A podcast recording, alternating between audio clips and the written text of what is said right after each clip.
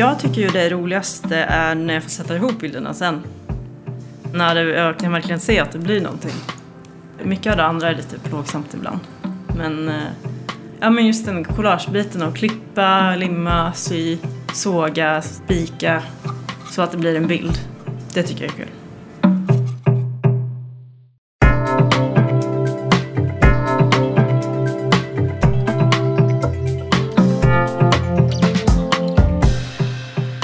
Arbetar konstnärer runt om i landet med grafik idag? Följ med oss på Grafikens hus, som är ett museum och en mötesplats för konstformen grafik i Södertälje, där vi besöker olika intressanta verkstäder där grafiken står i centrum. Idag tar vi med er till Idun Balsersens ateljé och fördjupar oss i hur hon med ganska enkla medel jobbar med grafik. Att hon trycker för hand utan några stora tryckpressar och friheten det innebär att ha allt material nära till hands. Det här är Grafikens hus podcast och jag heter Anna Henriksson.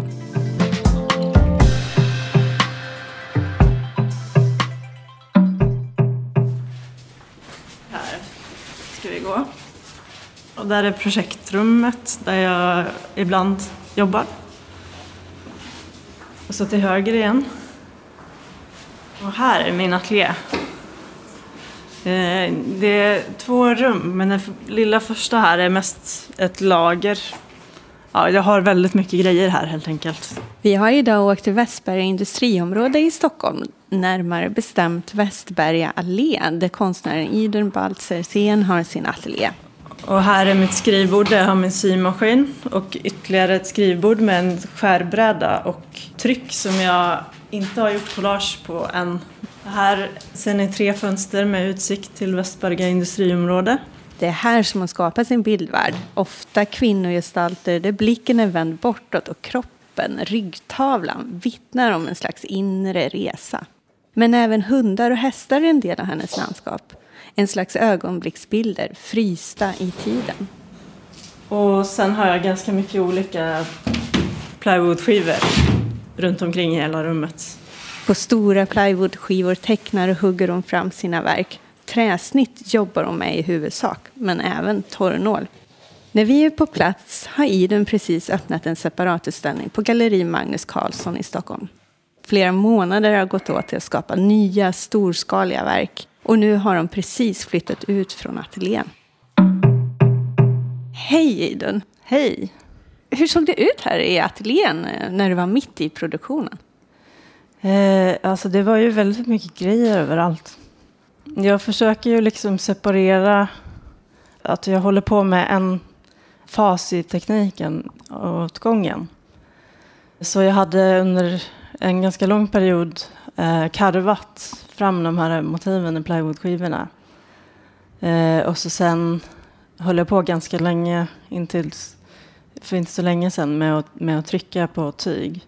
I tillägg till min ateljé då så, så finns det ett projektrum här som man kan hyra sig in i som jag använder som tryckrum. Och så sen efter att jag hade tryckt eh, alla motiven på tyg så kunde jag då börja dels såga i plywoodstockarna i min ateljé för att skapa de här assemblagerna. Och dels eh, klippa och sy i projektrummet för att skapa tygcollagen. Så då vet du redan från början ungefär hur många verk det ska bli då eftersom att du kör samma del som du sa. Att det först hugger, sen trycker, sen... Ja, precis. Jag försöker strukturera det eh, ganska tydligt bara för att det är så svårt då med utrymmet, liksom, för att det tar så mycket plats. Eh, men men eh, det- här textila materialet, det har ju fördelen att det tar ju väldigt, upp väldigt lite plats, även fast det kan vara väldigt stort format. Så där kan jag vara ganska fri. Så jag har, jag har kvar ganska många här collagebitar så att säga, från samma process som jag kan göra fler verk av sen nu. Men eh, just nu tar jag det lite lugnare. Ja, för hur känns det i kroppen när en sån här omfattande process är över? Det är så fysiskt det där du gör. Ja, ja men jag går ganska ofta till sjukgymnast. Eh, men, det är, jo, men det är ganska så jobbigt på många sätt. Eller jag undrar liksom när jag ska sluta göra det.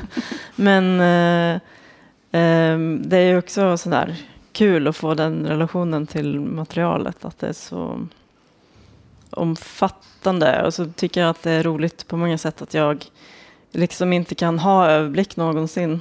Att det är lite skönt att bara liksom att jag kan se hur det ser ut när det är på galleriet. Att jag inte behöver liksom hantera det varje dag. Just det, för att, då, för att de här rummen är ju inte så jättestora om man då jämför med ett gallerirum. För du kan inte se hela produktionen framför dig på samma gång. Nej, precis. Det är många som tror att jag har en jättestor ateljé. Men min ateljé är ju faktiskt bara 28 kvadratmeter. Och så sen eh, alltså ytterligare då ett projektrum på 20 kvadratmeter. Så jag kan inte se hela bilden förrän jag har en utställning. Eller alltså jag kan ju få en en känsla om det är en bra komposition eller så. Men det är, ju, det är så mycket grejer överallt att det är svårt att överblicka. Har, har det alltid varit så? Alltså, eller hur, hur är, det, är det en process du, som du har sedan tidigare helt enkelt? Eller när du gick upp i skala, var det då som det liksom blev det där oöverblickbara? Ja, men jag har alltid varit dragen till den där eh, processartade med just träsnitt och så stort format. Att det är liksom um, att jag inte har så mycket kontroll över det. Att det på många sätt alltid kommer se ut som ett träsnitt. Att det inte, jag kan inte kontrollera det. Uh, innan jag gjorde träsnitt så gjorde jag ju väldigt stora teckningar. Men, men jag bara upptäckte att trä var mer lämpligt om man skulle göra stora grejer. När jag har eh, kommit fram till det efter många experiment att det passar mig väldigt bra. Mm. Ja, för du var ju även en av konstnärerna som var med i Grafikens husprojekt Generation Grafik, där konstnärer från olika generationer kommer mötas och dela kunskap med varandra. Men eh, just, just det du är lite inne på här, vad är det just med grafiken som tilltalar dig som eh, uttryck? Vad, hur och när upptäckte du den? Jag har ju hållit på med grafik sedan jag var barn. I och med att min mamma är konstnär så fick jag liksom låna verktyg och sånt där. Jag gjorde sån där äh, linoleumsnitt med spegelvänd text där jag var 11 och så. Mm. eh, och så har jag alltid tecknat väldigt mycket. Så det är um, jag har alltid varit dragen mot det svartvita.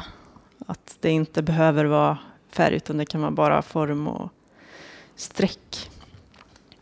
Och så sen när jag gick på förberedandes konstskola, innan jag började plugga, så, så, så äh, där fanns det en grafikverkstad som var liksom ett, ett, separat rum. Det var alltid väldigt mycket människor överallt på den skolan och jag tyckte att det var någonting eh, skönt med att bara stänga dörren i grafikkällaren och bara vara där och trycka själv. Mm, för där var det inte lika mycket människor heller då? nej, nej, där fick man vara själv. Och det är ju, så är det ju ofta på grafikverkstäder. Alltså det är ju inte det mest populära tekniken om man säger så på en vilken som helst konsthögskola. Eh, så jag gillar den där idén om att stänga dörren och bara vara själv i verkstaden. Men det är också det här med att eh, man kan nörda sig in så mycket i sina olika tekniker när det kommer till grafik. Att liksom... Nej, men jag har ju alltid gillat sån här materialhantverk. Eh, och grafik är ett lämpligt sätt att få ut trycka det på. För att det finns så mycket, liksom att det gör så mycket skillnad vilken viskositet färgen har och sånt där som jag tycker det är roligt att kunna. Vad är färgviskositet? Det förklarar hur seg färgen är. Eh, inom grafik så brukar man ofta säga att den kan vara kort eller lång. Som då betecknar om man har en spatel, om man drar den ut så kan man dra den långt eller kort. Och det är viktigt, eh, ja, men särskilt om man ska trycka många färger. För då vill man att den ska bli segare och segare för att den ska fästa.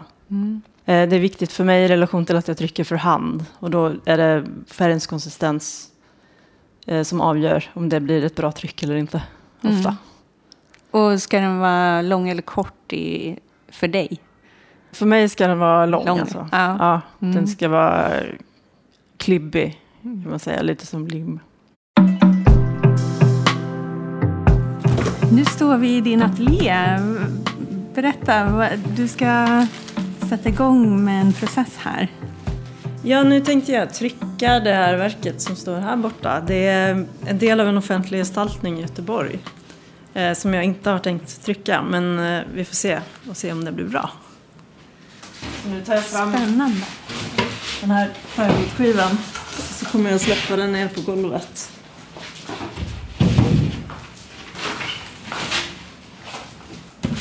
Man ser att du är van här och handskas med. Ja, men jag har blivit ganska bra på att bära saker vid det här läget.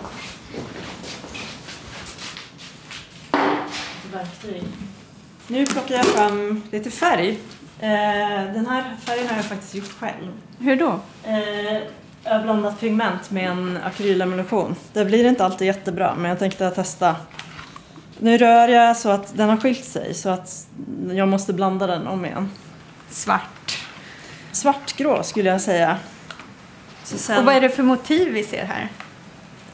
Det är eh, ett, ett lövverk. Det ska vara som ett lövverk med fåglar. Så det här är då en gren med lite blad. Och nu ska jag hälla den här på, så nu kanske det skvätter lite grann.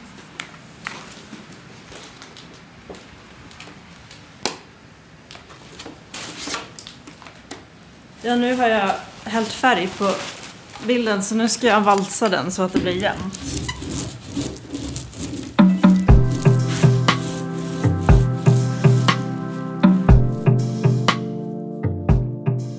Du utbildade i Bergen på Konsthögskolan där och sen tog du master på Konstfack. Eh, hur, hur har de olika skolorna påverkat ditt konstnärskap? Ja, alltså Konsthögskolan i Bergen och Konstfack är egentligen ganska lika på många sätt. Till skillnad från många andra konsthögskolor så är det sådana obligatoriska kurser och så vidare. Men att i Bergen så var det väldigt mycket obligatoriska kurser i, med olika tekniker. Och på Konstfack var det snarare sådär obligatorisk workshop i konstteori. Mm. Eh, Så jag, alltså jag blev extremt eh, skicklig teknisk av att gå i Bergen. Det var liksom inte möjligt att inte bli det. Det var helt enkelt liksom obligatoriskt att lära sig färg, viskositet och eh, ja, etsning och screen trick och allt det där. Men de passade dig då ganska bra helt enkelt. Eh, ja, det gjorde ju det. Men samtidigt så var det ju lite, alltså det, det är ju alltid lite jobbigt när man blir tvungen att göra någonting. Så jag tyckte det var skönt att göra master på Konstfack, för där var det ingen sån här äh, teknik, eh, alltså det var väldigt ospecifikt när det kom till tekniker. Man kunde ju göra i princip vad som helst. Och det tyckte jag var ganska skönt, för då var ju ändå eh, sådär att jag inte behövde lära mig några fler tekniker. Och att man fick en egen ateljé. Det var ju också viktigt. Arbetsron. Ja. Din bildvärld, hur, hur hittade du den och hur kom de här kvinnogestalterna och landskapen till dig? Alltså jag, är ju, jag tittar ju på massa olika saker för att hitta inspiration. Eh, Jag, jag har ju tittat väldigt mycket på film och så. Och um, väldigt intresserad av high school-filmer. Och vilken typ av, alltså olika stereotyper. Också i konsthistorien, liksom hur unga kvinnor framställs. Och så sen är jag väldigt intresserad av kroppsspråk. Gester som kanske ser normala ut men som är lite udda eller obekväma. Och jobbar du med förlagor? Ja, jag brukar ju hacka efter foton. Eh, Eller ofta en kombination av flera olika foton. Till exempel screenshots från filmer.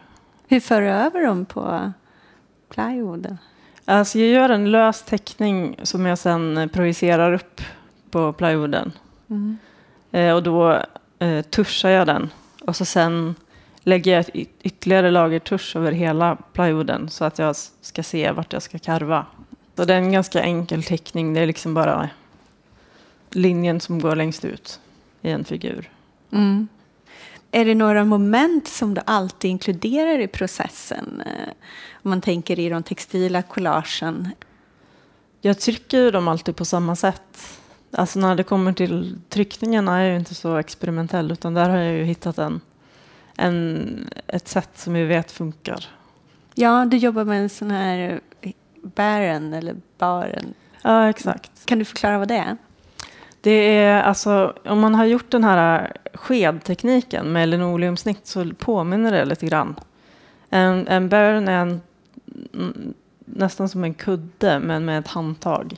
Så man då, om man har sin plywoodstock som man rollar med färg och så lägger man textilet på toppen av det och så gnuggar man på baksidan av textilet med baren för att överföra motivet. Mm, och det är ju också, alltså en anledning till att vi är här idag är just också att du jobbar med dina tryck i din ateljé och du gör allting här. Du är ju inte i, i en traditionell grafikverkstad och, och jobbar med tryckpressar, utan det är ju, det är ju ganska enkla verktyg som du jobbar med. Även om det här är, ja, det är ett specifikt verktyg, men det krävs ingen tryckpress i alla fall, mer än din kraft, eh, handkraft. Mm. Mm. Hur kom du in på att du skulle göra grafik med enkla medel, så att säga? Mina plywoodstockar får ju inte plats i en traditionell grafikpress. Eller det, alltså det finns ju några som är tillräckligt stora. Men det finns ju inte så många av dem runt omkring. Det finns en på KKV i Bohuslän som jag har tryckt på några gånger. Men det, det är ju liksom för hand som gäller om man vill ha det i så stort format. Och så sen tycker jag också om att hålla det enkelt. Att det skulle liksom transportera träsnitten till en verkstad skulle vara så himla omständigt extra moment i processen. Att då är det bättre att bara göra det för hand även om det kanske blir lite jobbigare. Jag tycker ju om att vara ganska självgående och bara liksom att jag kan göra det när det passar mig utan att behöva boka någon tid i någon verkstad eller så. Tycker jag om.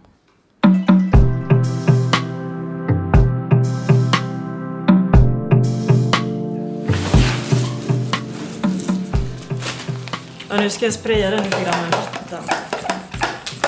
Så att den överförs till tyget.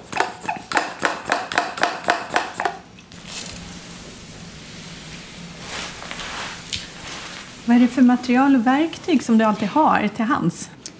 Eh, ja, men det är ju knivarna som är viktigast. Jag har ju lite olika typer av stämjärn och eh, ja, det här heter soppkniv på norska men jag vet inte riktigt vad som är.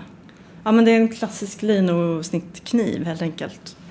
Sen har jag ju också eh, en mekanisk eh, kniv som är ganska bra att använda om jag använder om jag kör med väldigt hårt trä. Det är en power carver. Mm, så du slipper jobba bara med handkraft? Precis. Och så sen har jag ju ganska mycket sågar för att bearbeta skivorna. Ibland bearbetar jag dem innan jag karvar för att jag sågar dem mindre. Fabriksstorleken på plywooden kan ju vara lite utmanande ibland. Så har jag då förberett lite blått tyg. Som jag viker ut över träskivan. Och nu har det redan börjat blöda lite igenom. Så gnuggar jag på baksidan med min baren. Så kan man se motivet på en gång. När det kommer igenom tyget.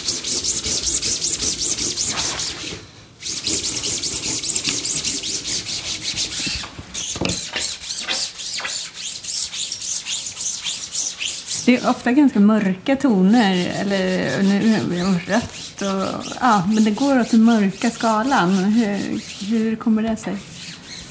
Ja, men jag, jag gillar ju mörker. Så. Eh, förut gjorde jag ju nästan bara svartvit, så det, är, det här med färg är ju ganska nytt. Och jag, jag tycker om... Alltså jag är lite petig när det kommer till pigment också. Jag tycker inte om opaka pigment. Jag tycker om transparenta pigment. Och de ja, I och med att jag inte tillför något vitt så blir det ofta ganska mörkt. Du brukar ju teckna upp först. Mm. Eh, och sen så går du vidare med knivarna. Hur lång del av processen är, består det av? Teckningen går ju, gör ju väldigt, väldigt snabbt. Då brukar jag alltid... Eller så, alltså jag projicerar ju upp små skisser som jag nämnde. Alltså jag tycker inte så mycket om sådana här datorarbete och sånt där. Alltså den, jag försöker minimera tiden med projektorn. Så då gör jag kanske såna här tio sådana här stockar på en gång. Det är ju karvandet som tar tid då. Det kan ju ta några veckor beroende på hur säker jag är på kompositionen och så. På en bild? Ja, precis. Men jag gör ju flera samtidigt också, oftast. Alltså jag gör kanske tio i taget som jag går emellan. Jag tycker liksom att det blir bäst så. Så kan jag ställa, alltså ställa dem halvfärdiga upp mot väggen och titta på dem. Nu ser det ut att vara överfört så nu lyfter jag bort tyget.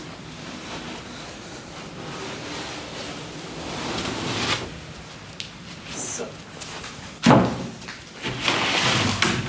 Hänger jag det till tork över en annan plywoodskiva.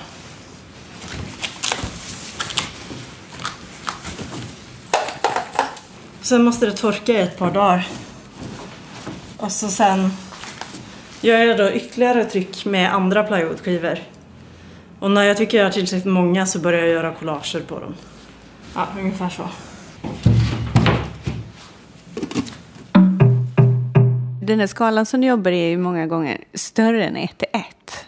Du berättade lite här vad det gör med dig under processen att du inte kan se helheten och att det var någonting du hade liksom experimenterat fram. Och, kan du berätta lite om det?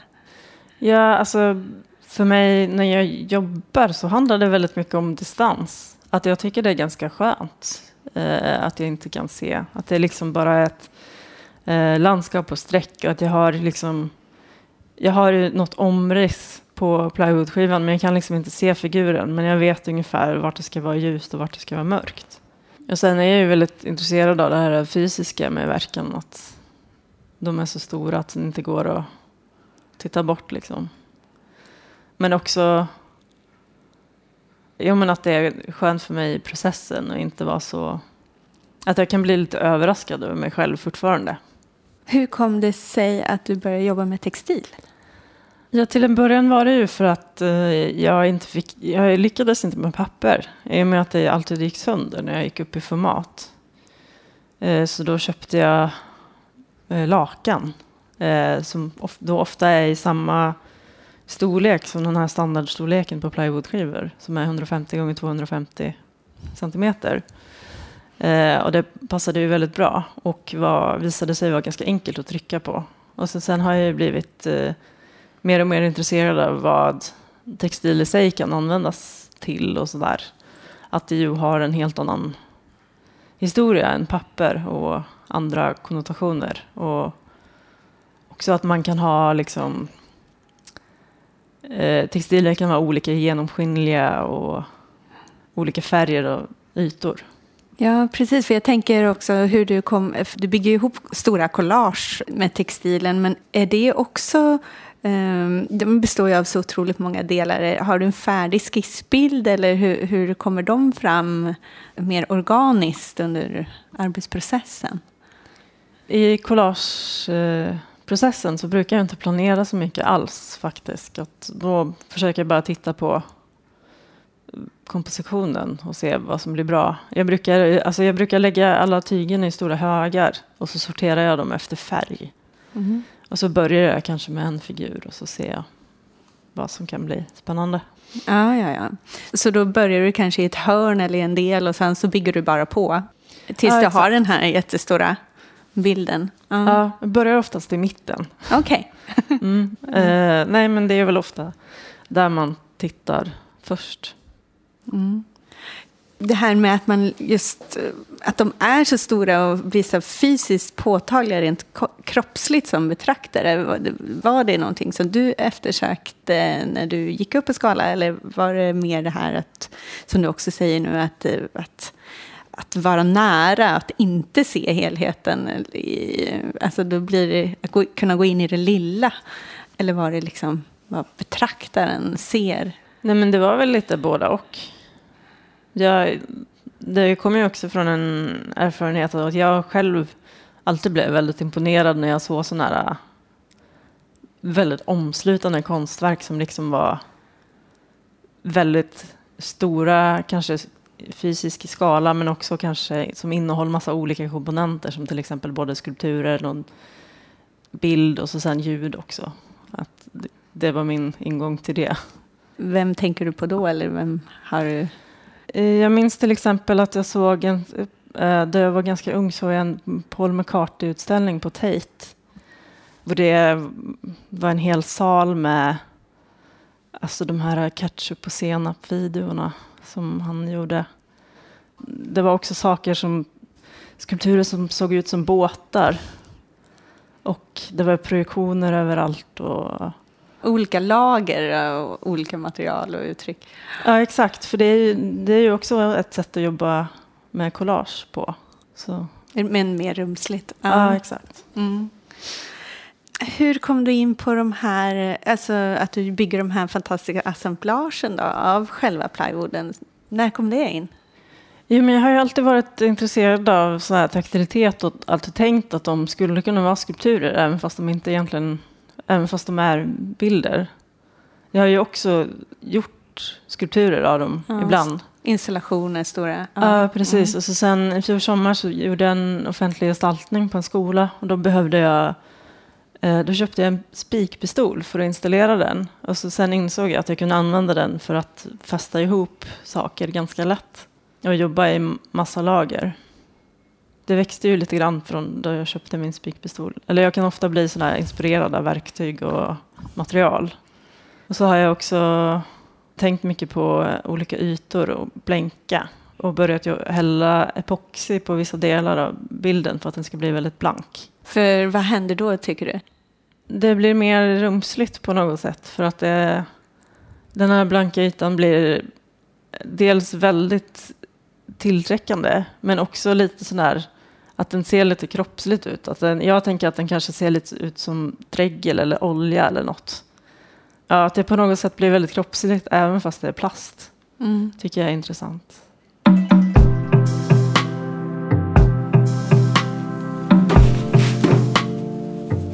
Nu har jag, gör jag ett till tryck utan att färga in om igen. Då kan man få ganska sådana här grå, suddiga tryck som jag... Alltså det, te tekniskt sett blir det inte bra tryck men jag tycker de är intressanta ändå. Att motivet blir upplöst. Liksom. Men det är också eh, nödvändigt för att eh, jag vill ju ha färga in den här träskivan sen också. Och då kan det inte vara för tjockt lager med färg för då syns inte groparna. Och så får jag ett lite mer gråaktigt tryck. Som jag hänger här till tork. Sen måste det torka i ett par dagar.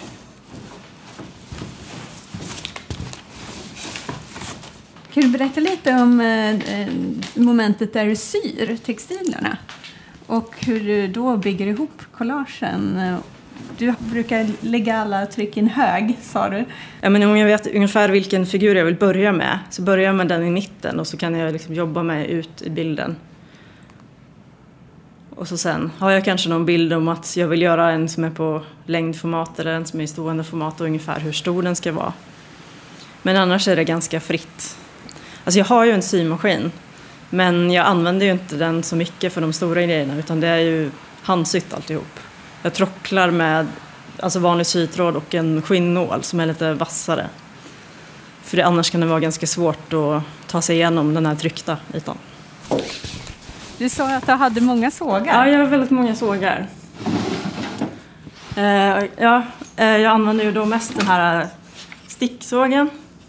Eh, den är bra att såga kurvor med. Eh, och så sen har jag ju en cirkelsåg också. Som är bra om man vill såga rakt. Eh, och en liten cirkelsåg som är bra om man eh, ska göra små bilder och den är också bra om man ska liksom, jobba utanför sin ateljé för den är så liten.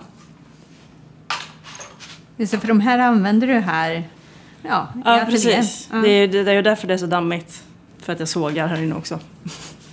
eh, och så sen har jag en eh, tigersåg. Som är den jag använder minst. Men den är bra om man vill göra ett hål mitt i en bild och att det ska vara ganska grovt. Mm.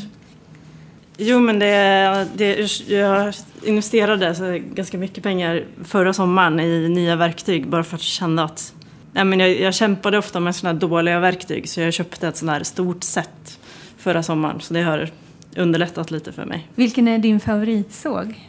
Kanske sticksågen. Jag har också en liten sticksåg. Som är lite lättare. Den är kanske min favorit. Jag tycker om när det, de är lätta. Hur lång tid tar det liksom från eh, skiss till eh, färdigt verk? Eh, det beror lite på min uh, arbetsanda och liksom vilken typ av deadline jag har. Det kan också bero ganska mycket på. Men ofta så tar jag ju... Jag gör ju ett gäng bilder samtidigt och eh, karvar på kanske tio verk samtidigt. Så, och så ställer jag dem uppe eh, längs med väggen så att jag kan titta på dem när de blir till. Och då tar det kanske ett par månader för, ja, låt oss säga mellan sex och tio verk. Men jag kan ju göra en bild på en dag också om jag har riktigt bråttom. Vilket har hänt också. Mm, varför? Hur? Eh, grejen var att eh, jag förstörde figuren med fernissa. Och det var, jag, det var en av mina favoritverk i den utställningen också så jag tyckte det var så synd att den inte skulle få vara med. Så då karvade jag själva figuren om igen på en dag. Som tidigare hade tagit? Flera veckor. Men det var ju för att jag hade, alltså vid det läget hade jag ganska bra koll på bilden och då var det liksom enklare att vara snabb. Jag tror också den blev bättre än den första faktiskt. Så det lönade sig att förstöra den ändå. Vi på Grafikens hus vill ju visa på alla möjligheter till att jobba med grafik. Att det inte alltid behövs en verkstad med alla möjliga tryckpressar. Utan man kan jobba som du i ateljén. Eh, vad behövs egentligen anser du för att komma igång? Om du skulle vilja ge några tips. Man behöver ju knivar. Det kommer man liksom inte undan. Eh, I alla fall för att göra träsnitt. Eh, någonting att karva i och så sen någonting att trycka på och någon typ av färg. Måste det vara några speciella knivar och någon speciell färg? Eh, det, alltså det, nej, det går bra med vilken färg som helst. Det beror på hur petig man är med resultatet. Om man vill att det ska vara sådär totalt jämnt eller inte. Träsnittsknivar kan man ju köpa ganska billigt. Man kan ju få sådana här set med många i på Panduro Hobby eller alla möjliga konstnärsmaterialshandlar. De billigaste är egentligen helt okej. Jag, jag har ju lite dyrare knivar men, eh, men alltså man behöver inte alls ha dyra material. Liksom. Det kan ju, man kan ju karva i sån här gammalt linoleumgolv till exempel. Det är jättebra för att göra linoleumtryck. Mm. Faktiskt. Och du köpte ju lakan eh, som du, att trycka på ja, om man vill göra textil. Ja. ja, gamla lakan är också jättebra. Vilken typ av färg tänker du på att man skulle kunna använda? Eh, alltså då måste, man måste ju gå efter de här som är lite som lim. Så här, akvarell funkar ju inte. Men eh, akrylfärg. Eh, om man ska vara sån här skicklig så kan man ju köpa de som heter blockprint. För de är ju gjort för sådana saker. De har en lite annan... Alltså ofta så eh, tar det längre tid för dem att torka. Så då är det lite enklare att trycka med dem.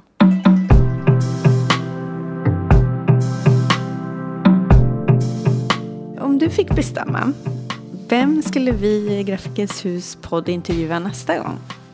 Eh, jag tror till exempel Elisif Hals vore en rolig person att intervjua. Mm, varför? Förklara.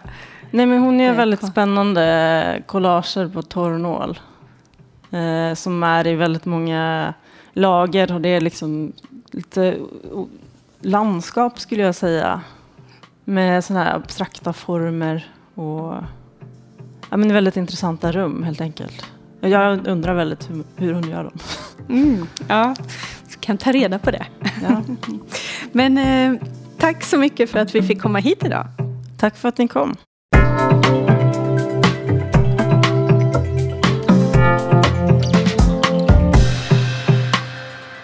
Grafikens hus följer ni bäst på Instagram och Facebook.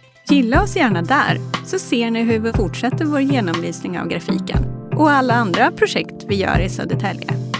Vi finns såklart också på grafikenshus.se. Tack till dig som lyssnar. Vi hörs!